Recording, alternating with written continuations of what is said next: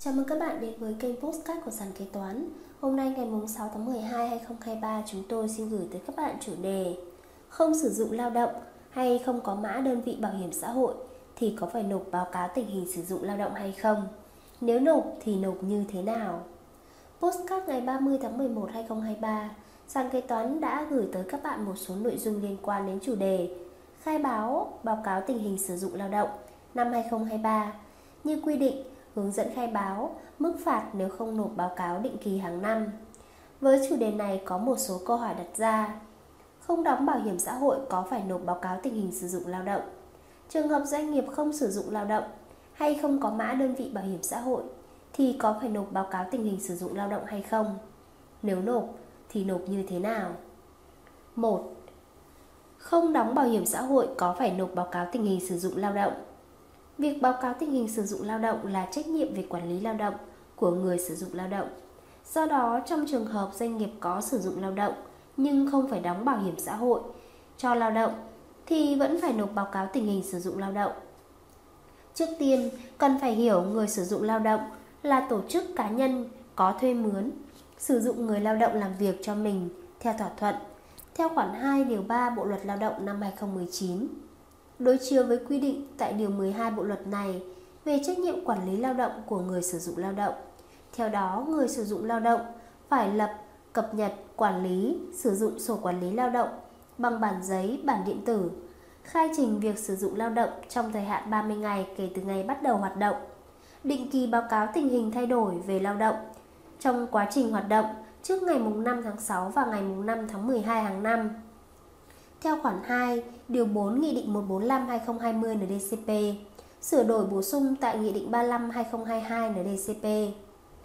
Theo Nghị định 122/2020 NDCP, doanh nghiệp đăng ký thành lập, đăng ký hoạt động chi nhánh, văn phòng đại diện theo quy định tại Nghị định về đăng ký doanh nghiệp và Nghị định này thì không phải khai trình sử dụng lao động nữa tức là từ ngày 15 tháng 10 2020, thời điểm Nghị định 122-2020 NDCP có hiệu lực.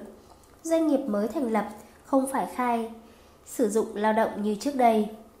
Tuy nhiên vẫn phải thực hiện báo cáo tình hình thay đổi lao động định kỳ 6 tháng trước ngày 5 tháng 6 và hàng năm trước ngày 5 tháng 12 đến Sở Lao động Thương binh và Xã hội.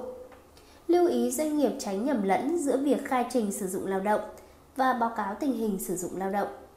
Tóm lại căn cứ vào những quy định trên, doanh nghiệp có sử dụng lao động không phân biệt lao động đó có phải đóng bảo hiểm xã hội hay không thì đều phải làm báo cáo tình hình sử dụng lao động. 2. Không sử dụng lao động có phải nộp báo cáo tình hình sử dụng lao động.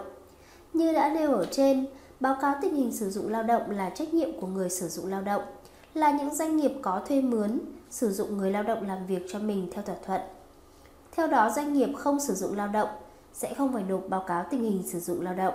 Bên cạnh đó, theo hướng dẫn mới nhất của Sở Lao động Thương binh và Xã hội Thành phố Hồ Chí Minh, tại công văn số 25985 SLDTBXH VLA TLD về việc báo cáo sử dụng lao động có nêu. 1. Đối tượng thực hiện báo cáo, doanh nghiệp cơ quan tổ chức có sử dụng lao động và có trụ sở địa điểm hoạt động trên địa bàn thành phố Hồ Chí Minh, gọi tắt là đơn vị như vậy doanh nghiệp không sử dụng lao động sẽ không phải nộp báo cáo này. Tiếp theo, nội dung 3. Không có mã đơn vị bảo hiểm xã hội. Nộp báo cáo tình hình sử dụng lao động như thế nào? Doanh nghiệp có hai cách để nộp báo cáo tình hình sử dụng lao động. Trong đó nếu nộp qua cổng dịch vụ công quốc gia thì bắt buộc doanh nghiệp phải có mã đơn vị bảo hiểm xã hội.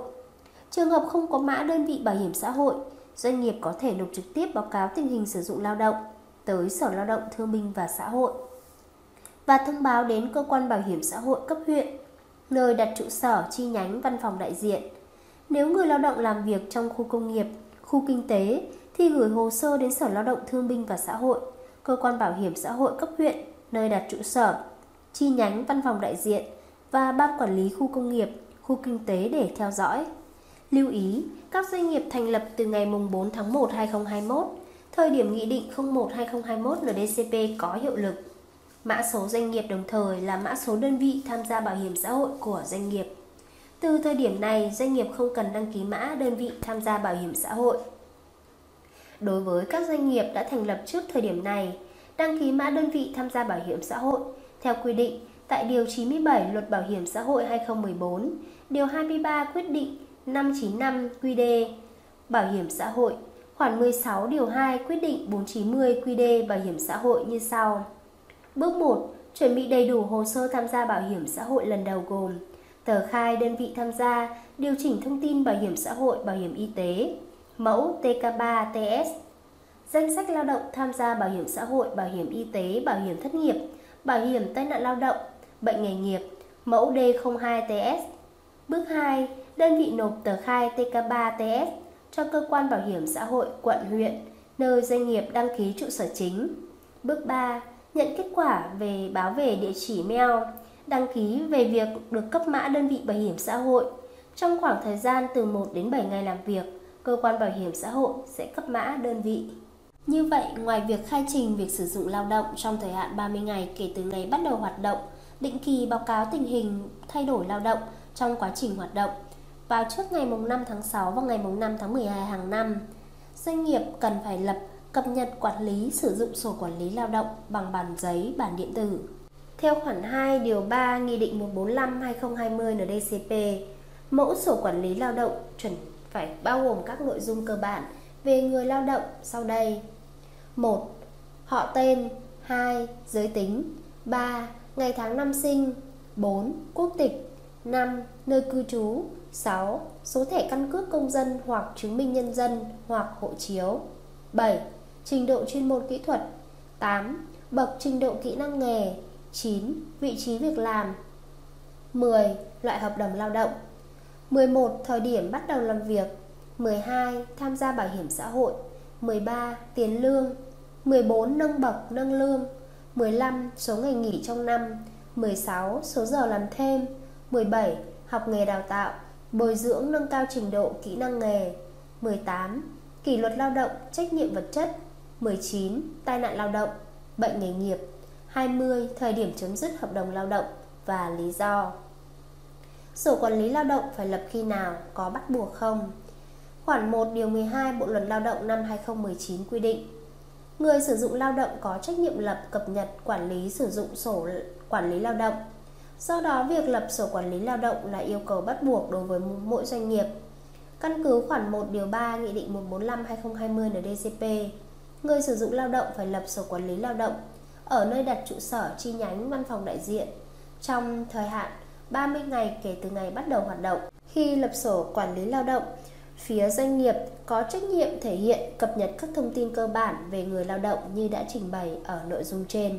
Từ thời điểm người lao động bắt đầu làm việc, sổ quản lý lao động được lập dưới hình thức nào? Căn cứ khoản 1 điều 12 Bộ luật Lao động năm 2019 và khoản 2 điều 3 Nghị định 145/2020 NDCP, sổ quản lý lao động được phép lập bằng bản giấy hoặc bản điện tử. Dù lập dưới hình thức nào thì sổ quản lý lao động vẫn phải đảm bảo có các thông tin cơ bản về người lao động. Sổ quản lý lao động phải xuất trình trong trường hợp nào? Theo khoản 3 điều 3 Nghị định 145/2020 NDCP, người sử dụng lao động phải xuất trình sổ quản lý lao động trong hai trường hợp sau đây: khi cơ quan quản lý nhà nước về lao động yêu cầu, khi cơ quan liên quan có yêu cầu. Nếu không xuất trình được sổ quản lý lao động khi được yêu cầu, người sử dụng lao động sẽ bị phạt hành chính về lỗi không lập sổ quản lý lao động. Trường hợp có sổ quản lý lao động nhưng không xuất trình khi có yêu cầu, người sử dụng lao động sẽ bị phạt hành chính về lỗi không xuất trình sổ quản lý lao động khi cơ quan quản lý nhà nước có thẩm quyền yêu cầu. Vi phạm quy định về sổ quản lý lao động bị phạt như thế nào? Theo quy định tại Điều 8 Nghị định 12-2020 NDCP, người sử dụng lao động vi phạm quy định về lập, quản lý và sử dụng sổ quản lý lao động sẽ bị phạt như sau. Phạt tiền từ 1 đến 3 triệu đồng đối với hành vi không thể hiện, nhập đầy đủ thông tin về người lao động và sổ quản lý lao động kể từ ngày người lao động bắt đầu làm việc, không xuất trình sổ quản lý lao động khi cơ quan quản lý nhà nước có thẩm quyền yêu cầu.